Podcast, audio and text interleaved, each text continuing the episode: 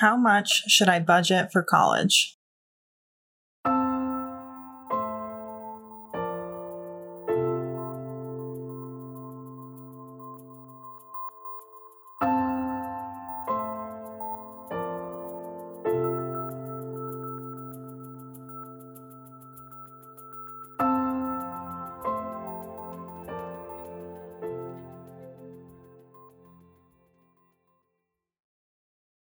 To make a fully informed decision about where you'll be spending the next few years of your life, it's very important to find out how much you should budget in order to attend the school of your choice.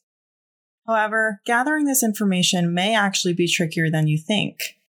First, you can certainly go to the school's website to see tuition, room and board, and general cost of attendance information. But what about all the other expenses, fixed and variable, that you will incur? What are fixed expenses? An important part of your budget is a category called fixed expenses. This is where you will be listing all of your recurring bills and costs that are mandatory and stay relatively consistent each month. Some call this category survival needs because it includes things like rent, utilities, and transportation.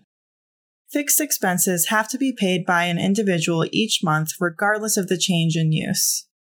For example, your monthly transportation pass can be considered a fixed expense because even though you may choose to walk to school one week, your monthly train slash bus pass does not change in price. If you're putting together a comprehensive college budget, your fixed expenses should include tuition, fees, and on campus housing, if you choose to live on campus.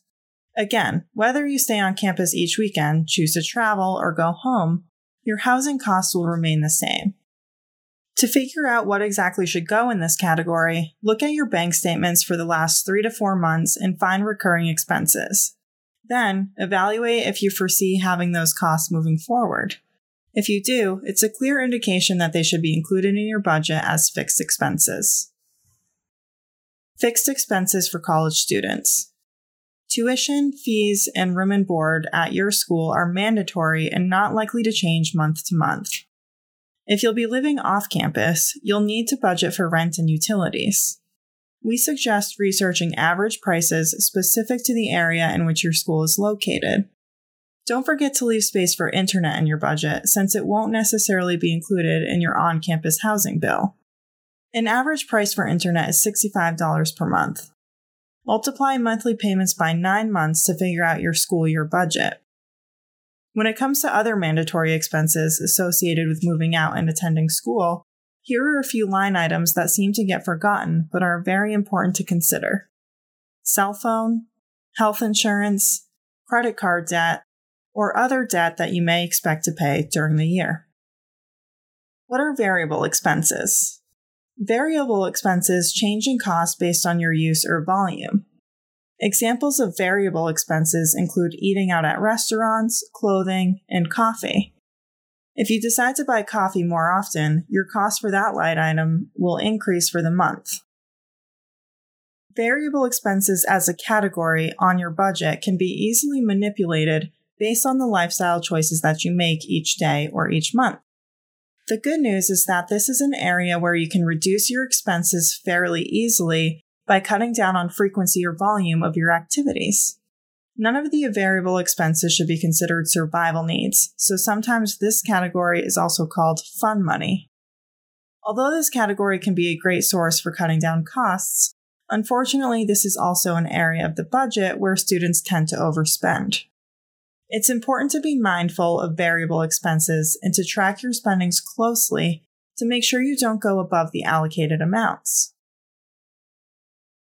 If you do go over, you can always move some money from another line item to cover the deficit. This category can be flexible, yet needs a lot of maintenance and attention to make sure you stay on track.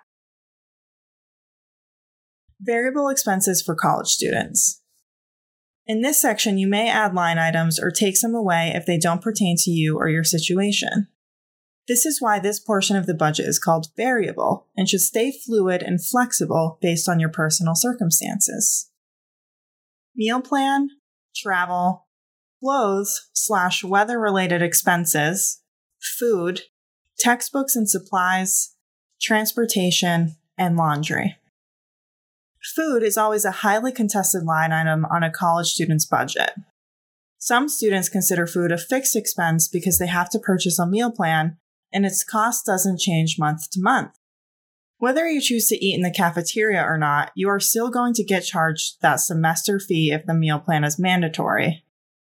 Food can also be considered a fixed expense because it's a survival need. You need to eat food to stay alive. Most students put groceries in their fixed expense category. On the flip side, many other students consider food a variable expense. If you're talking about going out to eat at restaurants, getting takeout, or doing an occasional run to a cafe, food can be considered a variable expense. And although you need to eat in order to survive, going out to dinner with your friends is not necessarily a survival need. It's just something fun to do. Therefore, those kinds of expenses need to be carefully considered and allocated properly in your budget. Keep in mind, it's perfectly fine to have food related line items in both fixed and variable expense categories. If you choose to have a car while at school, don't forget to budget for the following line items car payments, parking, gas slash car insurance. Your social life will depend solely on you and your preferences, so the final few line items you will have to consider carefully and allocate what you think you will spend in one school year. This section should really be customized based on your preferences clubs, sports, and Greek life, entertainment and social activities, gifts, personal products or salon services, miscellaneous, and emergency. When it comes to budgeting, what is considered income? One of the first things you'll want to do when creating a budget is to figure out your income. For budgeting purposes, Income can be considered any inflow of funds on a consistent or an inconsistent basis. For example, a consistent income flow is your weekly paycheck from a part time job or work study. Make sure to only put down an after tax amount so that your budget accurately reflects what gets deposited to your bank account. If you saved for college and plan to use that money on a regular basis, your withdrawals from a savings account can be considered income. If your parents give you a weekly or monthly allowance, that's your income. If every year your grandparents give you a check for your birthday and you can estimate how much it's going to be, that's your income. If you played a lottery and won some money, even though you couldn't predict that and it's a totally inconsistent inflow of funds, the winnings should go in your income category for that month. If you're taking out loans or have scholarships or grants to help you cover the cost of tuition, that's your income. So the point is, for budgeting purposes, your income can be considered any money that you have or will have an easy access to help cover your college and living expenses. What is a golden rule of budgeting? You may have heard or seen the golden rule of budgeting 50, 20, 30. But what does that actually mean? The three numbers represent the percentages of your income that should be allocated to different categories. 50% of income should go towards fixed expenses, 20% towards goals, and 30% should be allocated towards variable expenses. Of course, for some students, these numbers will differ a little depending on their geographical location, living arrangements, and other personal circumstances. For example, if you're renting an apartment in the city, your housing costs, fixed expense, will be a lot higher than for someone living at home and commuting to school. So take the golden rule of budgeting with a grain of salt, but also remember that it's not a bad idea to try to adjust your budget to get as close to 50, 20, 30 as you can. Should I have savings and financial goals as a college student?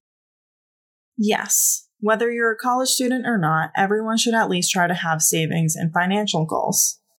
You probably have heard that your savings should reflect at least six months of your monthly living expenses.